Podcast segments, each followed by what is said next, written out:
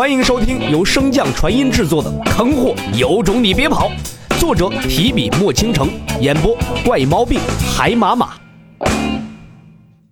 第十三章：小脑斧坑主洛尘被迫屠龙下。洛尘大喝一声，手持长枪回身攻去，心无畏惧。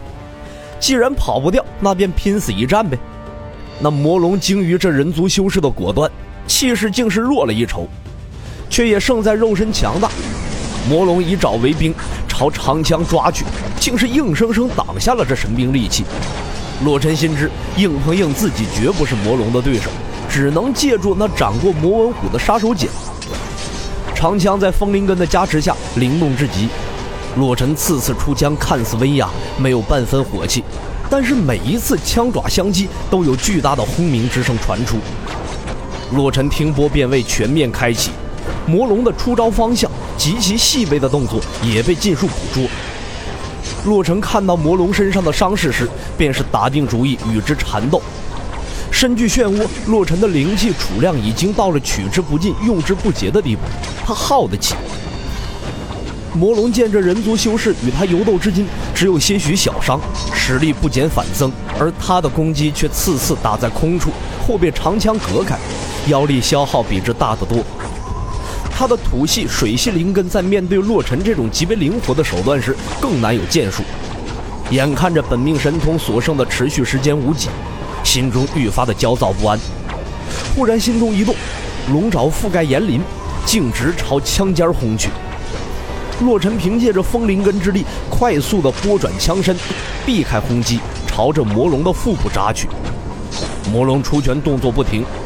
在洛尘枪尖接近魔龙时，身上突兀的出现一层炎鳞，更是有一个个小型的漩涡于炎鳞之上，用以泄力。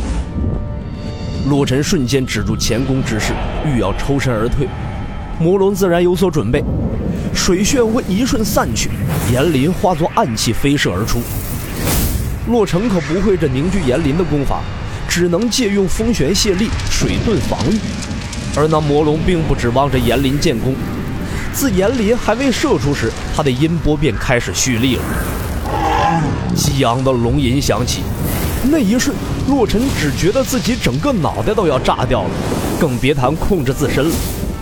这一瞬的失控，足够魔龙将他的心脏掏出了。嗤，龙爪所过之处，空间都有些撕裂，可这凝聚了全身妖力的一击，竟然抓在空处。魔龙也是一愣，枪尖由背部捅进，在腹部穿出，强大的雷电之力再次附于枪身。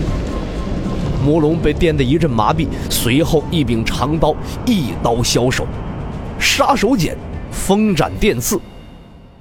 魔龙的身体摔倒，露出了后方满身伤口的洛尘，看似血迹斑斑，实则皆是皮外伤，由那炎鳞所致。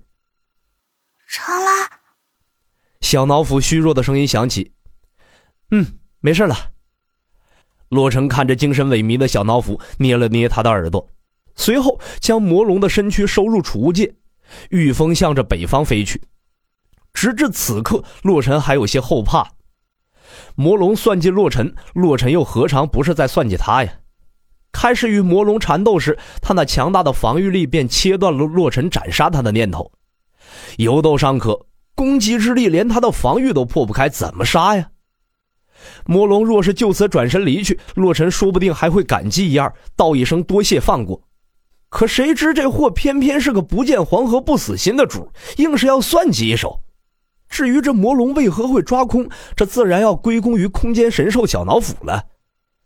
洛尘的听波辨位能捕捉到魔龙的出招方向，又怎么能感受不到他在吼叫前的吸气呢？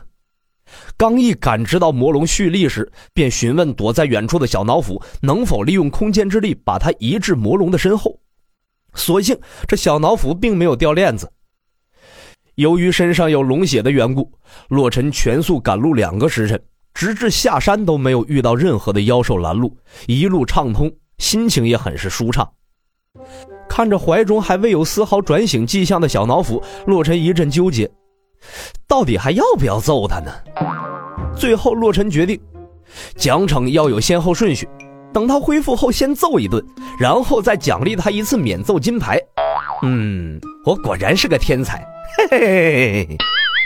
三日后，黑巫山上，洛尘一脚将还在装病的小脑斧踢出十几米远，没好气的道：“差不多就得了，还上瘾了。”被踢飞的小脑斧晃晃悠悠的爬了起来，拍掉了兽毛上粘着的树叶，然后委屈巴巴的面朝着一棵树坐了下去。洛尘瞥了一眼，笑骂道：“那棵树再怎么看也看不出鸡腿来，赶紧走了。”小脑斧并未吱声，而是远远的跟在洛尘的身后，一副刚受完气的小媳妇模样。小脑斧在大战之后第二天便醒了过来，声称自己道基受损，需要休养。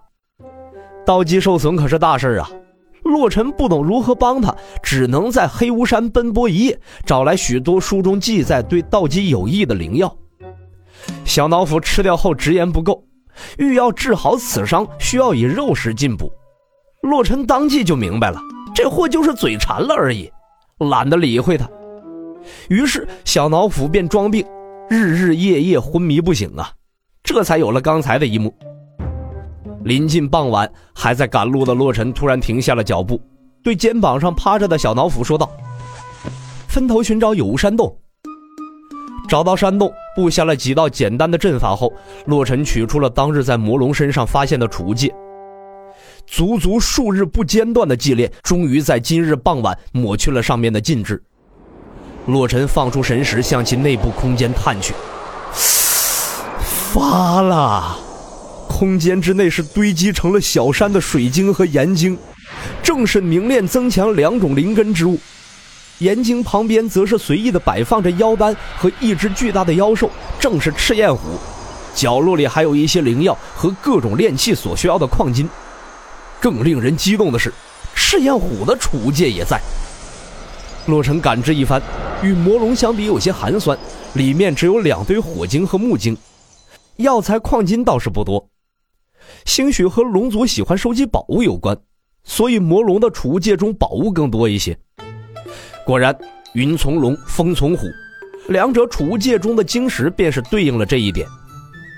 洛尘取出了赤焰虎的储物戒，交于小脑斧。今夜炼化它，我给你些寿丹供你修炼。事后，洛尘陷入沉思：小脑斧应该把储物戒指放在哪儿呢？难不成要给他打个耳洞？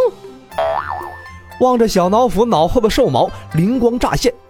洛尘用他的兽毛末端系住了储物戒指，任谁也想不到这会是储物戒指啊！